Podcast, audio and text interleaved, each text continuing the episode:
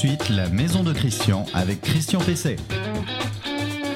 Eh bien, bonjour, bonjour, euh, bienvenue dans la maison de Christian, la mienne, mais surtout la vôtre. Euh, bienvenue donc dans, cette euh, émission euh, hebdomadaire que vous pouvez suivre sur Facebook, vous pouvez suivre sur reno-info-maison.com, qui est le site sur lequel vous pouvez poser vos questions. Et puis, bienvenue sur les plateformes de podcast, sur LinkedIn et, autres, et réseaux sociaux. Alors, l'émission de, ce jour va être largement consacrée à des questions, à des questions immobilières. Euh, ces, questions euh, immobilières, on les traitera avec mon invité que je vais vous présenter dans, dans, dans quelques instants. Euh, je vais d'abord répondre à des questions, comme d'habitude, c'est le jeu de cette émission. Euh, Paul qui me dit est-ce une bonne idée de remplacer euh, le propane par les pellets, autrement dit les granulés, euh, pour se chauffer? On verra que la réponse est tout de même plutôt positive, même si le propane est une bonne énergie. Je répondrai à la question de Mohamed sur les solutions à envisager après un épisode de retrait-gonflement euh, des argiles qui a évidemment fissuré sa maison, comme c'est le, cas aujourd'hui dans beaucoup de, régions. Euh, conseil de la semaine que je vais vous donner tout de suite va porter sur le chauffage de la maison par le soleil. On va voir que c'est euh, véritablement par le soleil, par le soleil, par le thermique, on va dire. Euh, et j'aurai donc euh, euh, un invité, euh, un invité, Antoine Desbarrières. Bonjour. Bonjour. Vous êtes directeur général de Qualitel et vous nous expliquerez ce qu'est la fonction et, et le rôle de cette association maintenant assez vénérable euh, puisqu'elle euh, remonte à l'après-guerre, c'est ça? Ou avant même? 1974. Non, après-guerre. ouais, 74. Après-guerre. C'est quand même l'après-guerre. Oui, il y, avait, il y a toujours une guerre de toute façon, donc on est tranquille en disant, en disant après-guerre. En l'occurrence, c'est plutôt la crise, euh, la crise pétrolière. Euh, et je finirai par l'info du jour. Aujourd'hui, les Français et l'indice de réparabilité. Vous allez voir que ça concerne évidemment l'électroménager, notamment le gros électroménager, et que ça passionne, que ça a commencé vraiment à vous intéresser. Le conseil de la semaine.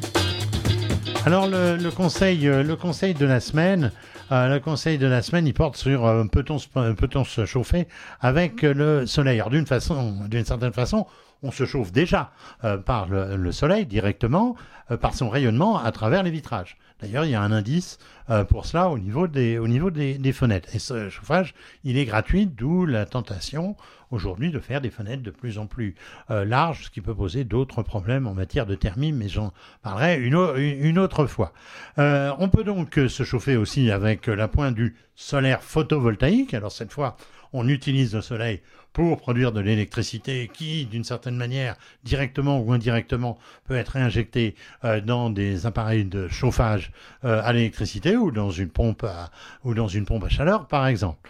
Mais euh, ce dont je veux vous parler aujourd'hui, c'est du solaire direct, du solaire euh, thermique, euh, qui présente beaucoup d'avantages, puisque c'est évidemment une énergie renouvelable et une énergie qui est entièrement gratuite euh, une fois qu'on a payé, qu'on a amorti les, les, installations.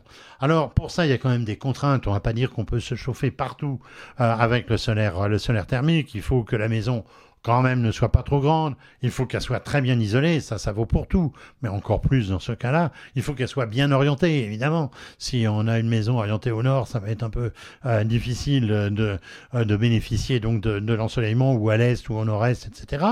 Euh, et puis il faut qu'on soit dans une région où l'ensoleillement est bon, est optimal. Alors ça c'est pas forcément d'ailleurs euh, le, sud de la France, il y a des endroits en France euh, qui, qui ont un facteur solaire euh, très intéressant. Et puis il faut que le climat soit quand même clément si on veut pas avoir trop de recours avec le, à, des, des chauffages euh, auxiliaires. Alors comment ça marche? Eh bien on a des panneaux solaires thermiques dans lesquels circule un, liquide, on a un ballon, un ballon tampon, on a des circulateurs, donc une espèce de moteur électrique, on va dire, comme dans un chauffage central, on a des tuyauteries qui, qui permettent de distribuer l'eau chaude, et puis on a des émetteurs de chaleur, alors ça peut être des radiateurs, ça peut être des ventiloconvecteurs euh, et ça peut être un plancher chauffant. C'est souvent le plancher chauffant qui est le, mieux adapté puisqu'il fonctionne réellement en basse, euh, en température. Et puis on aura des chauffages d'appoint. Alors les chauffages d'appoint, ça peut être des radiateurs électriques, mais c'est quand même pas dans la philosophie. Donc souvent, on a un poêle à bois, un poêle, un poêle à granuler ou une pompe à chaleur qui amène donc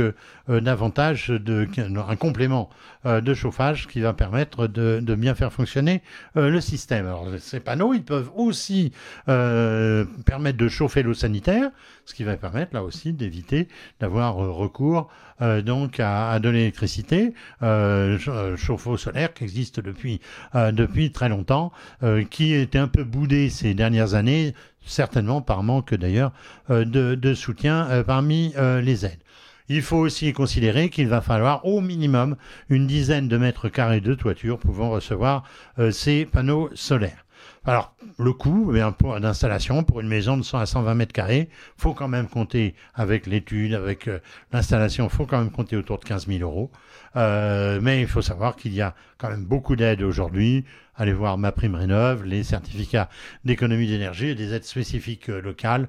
Beaucoup de régions ont donné, donnent des coups de pouce sur ce type d'installation.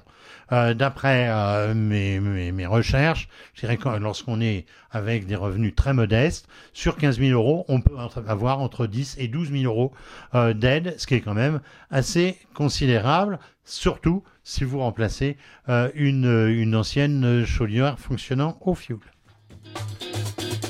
Votre question à Christian Pesset. Alors ma question justement, bah, c'est du chauffage, hein, ça va être le, moment, il va falloir s'y mettre. Euh, euh, c'est Paul qui me dit, je me chauffe actuellement avec une, un chauffage au gaz propane avec une citerne de 500 kg, donc c'est pas une grosse citerne. Euh, ma chaudière qui a 18 ans donne des signes de fatigue et le remplissage de la citerne me coûte cher. 550 kilos, les deux, 550 euros, pardon, les 200 kilos dernièrement. Euh, je souhaiterais votre avis sur un chauffage à pelet granulé avec chauffage central. Alors l'idée de passer du propane euh, au granulé pour se chauffer est évidemment euh, bonne en ce moment, même si je le disais, le, propane est une bonne énergie. D'ailleurs, j'ai eu un invité sur le sujet il n'y a, pas, il a pas très longtemps.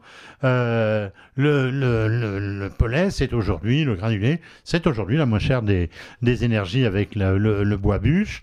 c'est une énergie donc qui est écologiquement responsable, renouvelable puisque ça utilise les déchets de scierie et d'industrie, euh, de l'artisanat, de l'artisanat du bois. Euh, l'idéal euh, serait de remplacer votre chaudière gaz donc par une chaudière à granulés euh, ce qui vous permettra de conserver votre installation à ce moment-là euh, de chauffage central, euh, si les radiateurs le, permettent, ça il faut le vérifier, et bénéficier des avantages de ce type de chauffage. J'ai toujours dit que le chauffage central me semblait être le chauffage le plus confortable dans, dans, une, dans une maison, y compris évidemment dans, dans, dans un appartement. Il faudra prévoir une alimentation continue en granulé, ce qui veut dire une certaine disposition quand même de la maison, parce qu'il faut le stocker, sinon c'est pas dire que c'est c'est toujours possible de mettre des sacs de granulés tous les jours, mais enfin c'est quand même c'est quand même la, galère par rapport au propane qui lui évidemment euh, fonctionne sans alimentation manuelle. Euh, il faudra noter que euh, une chaudière à granulés en remplacement d'un modèle propane est, comme je le disais pour le chauffage solaire, extrêmement bien subventionné aujourd'hui. Ma prime rénove, les certificats d'énergie et les aides locales. L'invité de Christian Pesset. Alors, mon, invité euh, aujourd'hui, c'est donc euh, Antoine Desbarrières, que j'ai souvent invité dans mon émission euh, sur, sur RMC autrefois. donc, Antoine Desbarrières, il, est, il est directeur général de Qualitel. Antoine, est-ce que vous pouvez nous rappeler ce que c'est que Qualitel On a dit que ça a été fondé dans les années 70, mais donc, vous pouvez nous, nous, dire un peu, nous en dire un peu plus eh bien oui, ça a été créé par l'État euh, en 1974, au moment du premier choc pétrolier, pour euh, euh, contribuer à l'amélioration de la qualité dans le logement, d'où le nom Qualitel. Et au départ, c'est essentiellement d'ailleurs le logement social qui était concerné. Qualitel agit essentiellement, principalement au travers de la certification du logement, avec la marque NF Habitat. Alors ça, c'est pour du neuf. Ça, c'est pour, le neuf, mais hein. c'est aussi pour la rénovation. Ah oui, maintenant, il y a, une, a, aussi pour les logements euh, gérés par des syndics, en maison, en collectif. Euh, c'est à peu près 150 000 logements qui sont certifiés tous les ans de façon volontaire, à la demande des promoteurs, des bailleurs sociaux, des constructeurs. Et on valorise des niveaux de qualité supérieurs sur le respect de l'environnement, sur la, la- la qualité de vie, sur la performance économique. Alors, certifié, ça, ça- ça veut dire quoi? Ça veut dire qu'il y a des critères qui sont imposés, il y a des vérifications, des sondages, comment ça marche? C'est ça. En tant qu'organisme certificateur, donc c'est l'organisme, c'est Cercal Qualitel Certification, filiale de l'association. euh, nous, nous élaborons les référentiels de certification, c'est un peu comme des normes, Mm. mais qui concernent du coup l'ensemble de ce qui peut euh, toucher au, au logement, donc aux aspects de confort, de respect de l'environnement, je l'évoquais tout à l'heure. Et on va contrôler euh, sur la conception et puis euh, pendant, le, pendant la réalisation et, et après la livraison, le respect des exigences de ce référentiel, avec des, des- des observations, des mesures, des contrôles sur, sur pièces, euh, voilà, qui nous permettent de délivrer ou pas le certificat de conformité. D'accord. Et vous en retirez de temps en temps? Et on en retire. Euh, grosso modo, euh, alors le moins possible parce que en général ceux qui s'engagent, ils vont, ils ont la vo- vo- volonté d'obtenir le sûr. certificat, mais euh, il y a à peu près euh, 5% des, des- des projets qui sont engagés qui n'obtiennent pas le certificat ou qui le perdent. Ça peut arriver, absolument. Alors, Ça, c'est un des, un des moyens d'agir. Voilà. Les autres moyens d'agir, c'est informer plus généralement le grand public hein, sur la qualité du logement. On va y revenir parce que c'est un, des sujets du jour. Euh, et puis, nous agissons aussi euh, par diverses, interventions d'évaluation, de diagnostic, d'expertise et par la formation aussi. Euh, avec plus récemment d'ailleurs un programme intéressant qui est le programme CoProvert, euh, dédié aux professionnels, mais aussi aux particuliers copropriétaires sur la rénovation des copropriétés. C'est gratuit. Vous parliez des certificats d'économie d'énergie. C'est financé par ces certificats d'économie d'énergie. Donc, s'il y a parmi nous, des, parmi nos auditeurs et téléspectateurs, euh, Des des, copropriétaires, des allez sur la plateforme CoProvert, formez-vous. Alors justement, vous pouvez aller aussi sur renoinfomaison.com euh, sur les sur les, les, les vidéos et vous verrez que j'ai conduit il y a quelques quelques mois de cela une interview justement spécifiquement sur les coprovertes euh, avec euh, avec Qualitel. Alors on va en venir au, au cœur du, du sujet d'aujourd'hui. Euh, vous venez de faire une étude, euh, une étude, euh, un état des lieux du logement des Français. Alors ça consiste en quoi? Et pourquoi vous avez fait cette, cette, étude? Euh, En quoi était-elle nécessaire? Alors, bah, comme je le disais, qualité a vocation à, à améliorer la qualité du, du logement? Et donc, pour l'améliorer, il faut savoir de- de- d'où on part et puis dans quel sens l'améliorer? Ça vous a pas échappé, le, le contexte il change un petit peu hein, avec le- la, la pandémie de Covid, avec Oui. les, les grandes transitions environnementales, euh, numériques, euh, énergétiques. Et donc on, s'intéresse déjà à ce à, à- quoi euh, aspirent les Français. Et pour ça, on a un outil qu'on appelle le baromètre, baromètre Qualitel, qu'on publie tous les ans avec Ipsos, euh, qui nous a permis de, euh, de, mesurer justement ce, à quoi les, Français aspirent en termes de qualité du logement. Mais on est dans une qualité euh, perçue euh, par le particulier. Et donc là, le résultat, c'est bah, j'ai besoin de plus d'espace, euh, j'ai besoin de plutôt de vivre en maison qu'en qu'en appartement, j'aspire à, euh, à aller plutôt dans les, les villes moyennes, euh, j'ai besoin de, de rangement, etc. Donc voilà, des, des- éléments essentiels qui, qui ont émergé. Pour autant, il nous manque, il nous manquait euh, des éléments, on va dire, objectifs, factuels.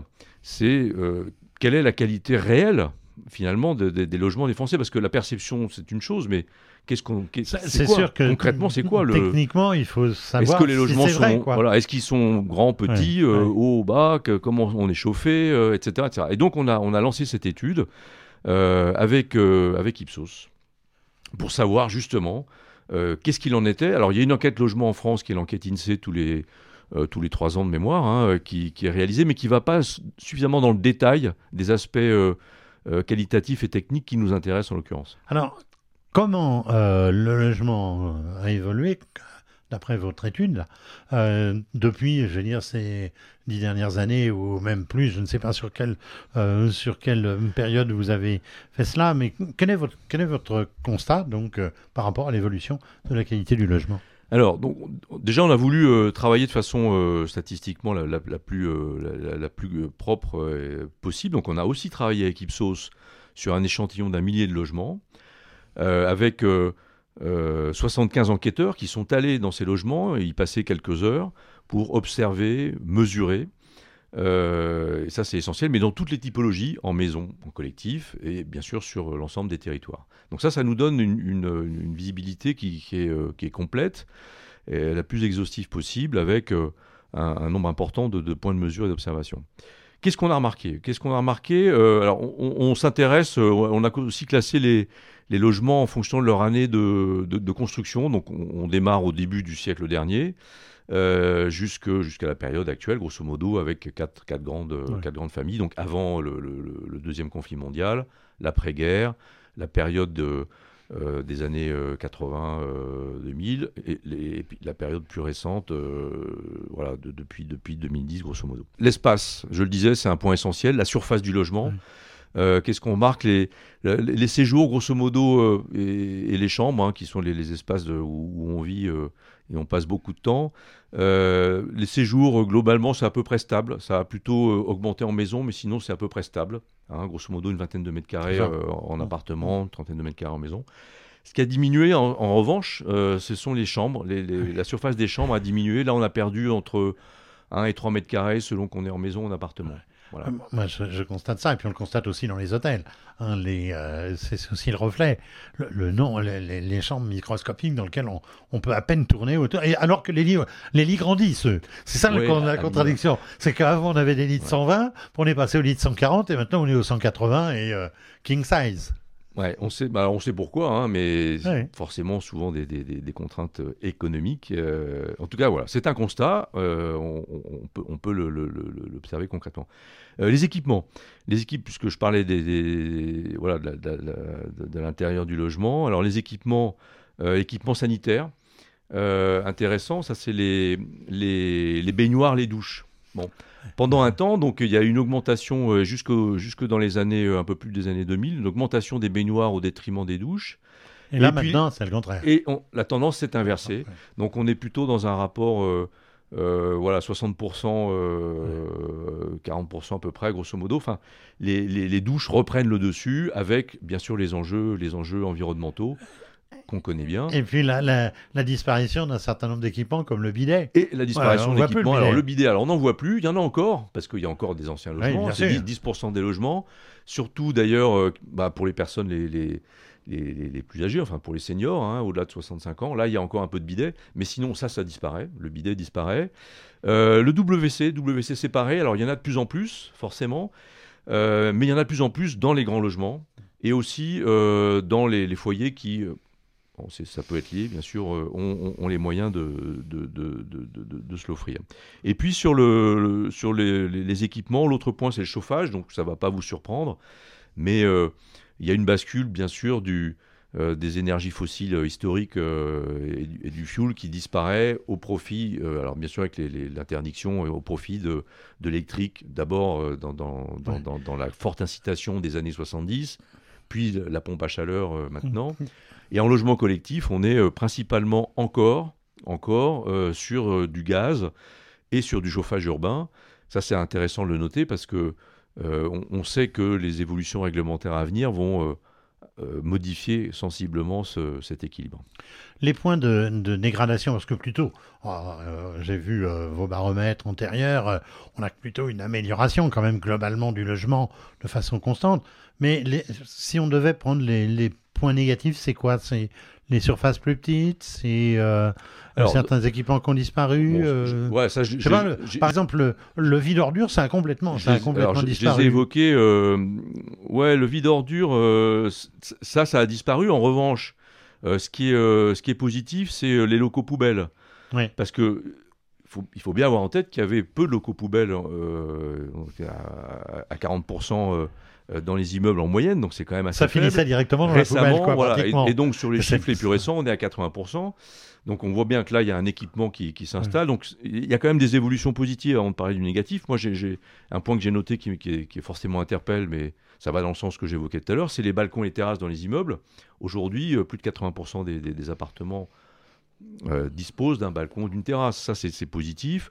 Bien sûr, l'isolation thermique, ça aussi, ça c'est ça, c'est positif. Tous les logements aujourd'hui sont isolés. Euh, Ils bon. ne sont pas forcément Alors, sur le bruit, hein. Je même, parle- même sur les Je récents. parle hein. de l'isolation thermique. Thermique, Voilà. Oui, ça, c'est le, hein. c'est le point positif. Ouais. Le double vitrage. intéressant de double vitrage, c'est que bien sûr, c'est les logements neufs, mais pas que. Hein. Aujourd'hui, euh, c'est euh, plus de 90% du parc est, est, euh, est- est équipé de double vitrage. Alors, les, points négatifs, moi, celui que je vois le, euh, le, le plus marquant, enfin, qui nous a presque surpris d'ailleurs, hein, quand on a fait cette observation, euh, je parlais des surfaces tout à l'heure, je parlais de l'espace. L'espace, c'est la surface, mais c'est aussi la hauteur, c'est le volume, et c'est donc la hauteur sous plafond. Et là, euh, assez, de façon assez surprenante, en fait, on a perdu, euh, en l'espace de 60 ans, on a perdu 27 cm, C'est énorme. 27 cm de hauteur sous plafond. C'est tout à fait énorme. En collectif, on est à 2,40 m en moyenne dans les logements les plus récents. Alors qu'on était encore à 2,50 2m50, en maison. 52, euh, Voilà. Donc là, il y a- 60. euh, il y, a un vrai sujet. les, les, les, les maisons avec des pièces à 3 mètres, ça n'existe plus. ça. Il y a un vrai sujet de, de- de confort, Ouais. euh, de confort de vue, mais aussi de, de- de- de santé, puisqu'on sait que plus on a du volume, plus on va euh, faciliter le renouvellement d'air. Et ça, c'est vraiment euh, un point essentiel. Alors justement, j'allais venir. C'est quoi le- les points d'amélioration majeurs que euh, euh, Alors, vous, y a ça. vous, vous constatez qu'il devrait y avoir Il y a ce sujet, hein, donc remonter les hauteurs sous plafond. Euh, par rapport justement à ces enjeux de renouvellement d'air, il y a un autre point qui nous a alerté, c'est à l'époque, entre guillemets, hein, euh, on, on avait euh, une part importante euh, dans les logements depuis 10 ans de, de logements dits tra- traversants. hein. donc là, l'air Ouais. circule bien. Quand on a une canicule, euh, le soir, on ouvre les fenêtres des deux côtés, ça, ça, ça rafraîchit, tout est parfait. Quand on n'a pas le logement traversant, et aujourd'hui il y en a de moins en moins, c'est un vrai sujet. Donc ça, c'est un point d'amélioration. Voilà. Et puis, le, le troisième point, toujours dans la notion d'espace et, et de volume, j'en parlais un petit peu tout à l'heure, ce sont les rangements. Les caves, les greniers ont quasiment disparu. C'est 5% des logements aujourd'hui qui disposent de caves ou de greniers. Euh, voilà, donc là on voit bien le problème. Les chambres euh, sont plus petites, il n'y a plus de placards, euh, il n'y a plus de greniers, plus de caves. Comment on fait? Comment Bien on fait? sûr. Donc ça, c'est des points d'amélioration. Et il y en a d'autres. Il y en a d'autres plus criants encore, parce que euh, là, on va, on va, je parlais des aspects de santé, il y a euh, euh, bien, sur l'aspect sanitaire, le, problème de renouvellement d'air, eh bien, il va être tout à fait prégnant et, s'observer avec l'apparition de moisissures. Il y a encore 30% euh, des, des- des logements euh, pour lesquels on, a l'apparition de, de- de moisissures, la présence de moisissures, euh, notamment euh, dans les chambres, avec donc des taux d'hygrométrie qui sont supérieurs à 60%. Donc là, ça, c'est un vrai sujet, un vrai problème de santé. Et puis d'entretien, parce que lorsqu'on met des VMC et qu'elles ne sont pas bien entretenues, ou voire qu'elles tombent en panne, je viens de connaître ça en vacances dans un logement d'une résidence qui n'a pas 10 ans, euh, très vite je me suis aperçu que, euh, bah, que ça, ça ventilait pas. Quoi. Et, euh, pas réglé, Avec- pas avec réglé les- à, la, livre- à la réception et pas entretenu, ou les, les, Les- les bouches comme les ça. bouches, euh, obturées parce que ça fait rentrer, ou ça, ça donne un sentiment d'air froid. Oui, là, ça sert à rien et c'est pire que tout. Alors, dans, l'avenir euh, du, logement, est-ce que le maintien à domicile va pas être le- l'enjeu majeur des, euh, des dix années, par exemple, qui, vont venir avec euh, l'arrivée du baby-boom euh, dans, les logements? Enfin, pas l'arrivée, mais le maintien dans les logements avec, il faut bien le dire, là, on n'a on a rien fait. Euh, structurellement, pendant des années, on a, on a traité le handicap, mais on n'a pas traité le vieillissement normal de la, de la population. Est-ce que ça va pas être le- les grands points sur lesquels il va falloir travailler? Ah, c'est clair, hein, le vieillissement de la population, il est, il est bien présent. hein, c'est euh, d'ici euh, d'ici 50 ans, c'est 20% de la population qui aura plus de 75 ans. Euh, et donc, il, va bien falloir euh, euh, traiter, traiter ce sujet. Et, et on sait que euh, aujourd'hui, au travers des observations qu'on a pu faire, 60% des, des Français sont, euh, ne sont pas satisfaits par rapport à cet enjeu de maintien à domicile. Euh, Il y a des marches à- pour accéder à, à son appartement. Euh, euh, dans un logement sur cinq, euh, en appartement, il n'y a pas, pas d'ascenseur. Donc il y, a un- il y a un enjeu majeur, enjeu économique aussi, parce qu'il va falloir financer euh, tout ça, euh, et parce qu'on sait qu'on ne va pas pouvoir euh, héberger euh, les seniors et les personnes vieillissantes dans des, dans des maisons de retraite. Ça n'est pas la solution. Donc oui, le maintien à domicile et les travaux associés, euh, c'est vraiment le défi des, des- des années à venir. Enfin, un des défis, parce il y en a d'autres. hein. Très bien, merci, euh, merci Antoine Desbarrières. Je rappelle, euh, vous êtes directeur général de, de Qualitel et puis vous allez sortir un baromètre annuel au mois d'octobre. Ça sera avec plaisir que je vous inviterai pour euh, venir, en, venir en parler. Consacré au, au logement durable tel que les Français le, le perçoivent. Très bien, très très beau, très très beau sujet. Merci Antoine Desbarrières. Votre question à Christian Pesset. Alors la deuxième question que j'ai à traiter, la seconde, donc du coup, euh, Mohamed me dit euh, notre maison est construite sur un sol argileux, elle s'est fissurée suite à un épisode de gonflement retrait des argiles. Oui, vous savez quand il quand il pleut, les argiles gonflent et quand il fait sec, euh, elles, elles rétreignent. Alors donc évidemment, euh, ça cause des problèmes de stabilité du terrain. Euh, cela n'a pas été pris en charge par notre assurance car notre secteur n'est pas classé en catastrophe naturelle. Euh, là encore, je pense qu'un jour on traitera dans une émission complète de ce sujet. Euh, quelle est la meilleure solution pour la remettre en état? Alors, euh, c'est euh, plusieurs questions finalement en une. hein. Alors, il existe en fait deux techniques pour, euh, pour renforcer la structure euh, d'une maison touchée par, par le phénomène de retrait-gonflement euh, des archives, des archives, des argiles, pardon. Ce sont les pieux, ou euh, ce qu'on appelle les micro-pieux, c'est-à-dire en, béton, c'est-à-dire on fait un, on fait un trou, on fait euh, un percement, on y, on y coule du, on y coule du béton et on raccorde ça à la maison pour simplifier, qu'en même temps on, on rigidifie par un ceinturage, euh, notamment des, des parties hautes. Et puis il y a l'injection euh, de résine expansive euh, à base de, de polyuréthane euh, sous les fondations. Alors là c'est assez spectaculaire parce que ça peut même remonter une maison euh, de quelques centimètres. hein. Ça va vous la percher en haut d'une colline, mais ça me permet de, rendre, de remonter, euh, de remonter donc une, une maison. Euh, alors les micropieux, ben, ça nécessite des moyens lourds. C'est très efficace, hein, mais notamment pour les forages qu'il faut réaliser. Et donc, c'est difficilement applicable euh, en zone pavillonnaire dense, euh, euh, quand vous avez des pavillons qui sont séparés de 15 mètres les uns des autres, euh, et que vous allez vous mettre à percer euh, dans le sol, euh, les voisins vont pas être très contents. Et puis le problème, c'est que c'est peut-être leur maison qui va se fissurer. Donc, c'est pas, c'est quand même pas l'idéal. Il y aura donc des réclamations des voisins.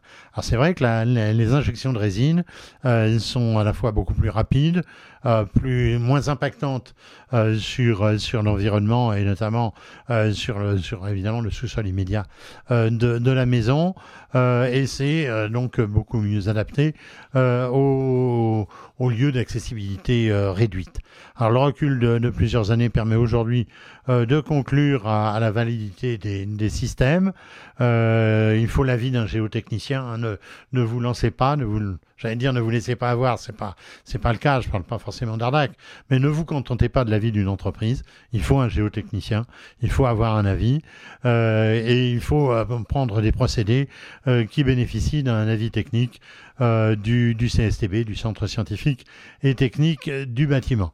Alors pour éviter ce, désagrément, il y, a, les études de sol qui aujourd'hui sont devenues obligatoires avec les, permis de construire. Là aussi, il faut qu'elles soient euh, conduites par des gens compétents euh, et que surtout si vous êtes en zone argileuse, eh bien vous surveillez que ces, ces études sont bien réalisées. L'info du jour. Alors l'in- l'info du jour, l'info du jour, c'est euh, les Français et l'indice de réparabilité. On parlait tout à l'heure avec Qualitel donc euh, d'une étude qui a été qui a été conduite. Là, il y en a une autre qui a été euh, conduite par Samsung et, et l'ADEME. Pourquoi? Parce que cet indice de réparabilité, il a été instauré le 1er janvier dernier, 2021. Donc, c'est un indice qui, pour un certain nombre d'équipements assez limités pour l'instant, hein, électroniques et électroménagers, euh, c'est le lave-linge à hublot, c'est euh, les smartphones, c'est les ordinateurs portables, les téléviseurs, les tondeuses, les tondeuses à gazon. Bon, il va falloir que ça soit étendu évidemment à l'ensemble du parc, mais c'est déjà, euh, c'est déjà un bon, un bon début. En clair, ça vous dit si euh, vous allez pouvoir faire réparer le matériel que vous avez acheté plus ou moins facilement. Alors l'étude de- qui a été conduite avec OpinionWay par l'ADEME et, Samsung révèle que bah, les Français sont fans de cet indice. Ils sont très contents.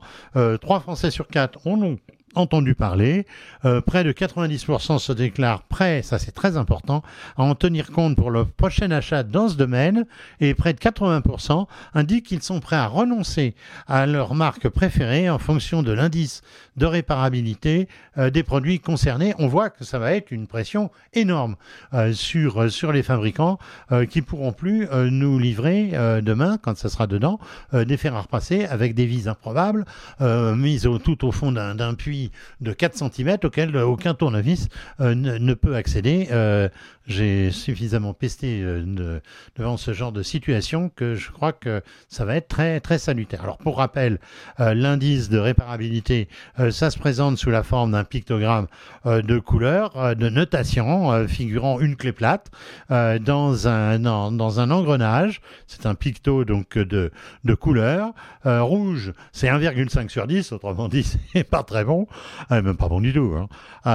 Orange, 3,5 sur 10, euh, jaune, 5,5, vert clair, 7,5 sur 10 et vert foncé, 9,5 sur 10. C'est l'idéal. Vous voyez, on reprend, et ça je trouve que c'est très bien, on, reprend euh, le code euh, qui existe maintenant pour beaucoup d'autres choses, que ce soit euh, au niveau de, l'énergie, que ce soit au, au niveau du, caractère plus ou moins écologique des produits. Euh, eh bien, écoutez, euh, je vous invite maintenant à donc à bien regarder cet indice de réparabilité quand vous allez acheter euh, ces futurs matériels.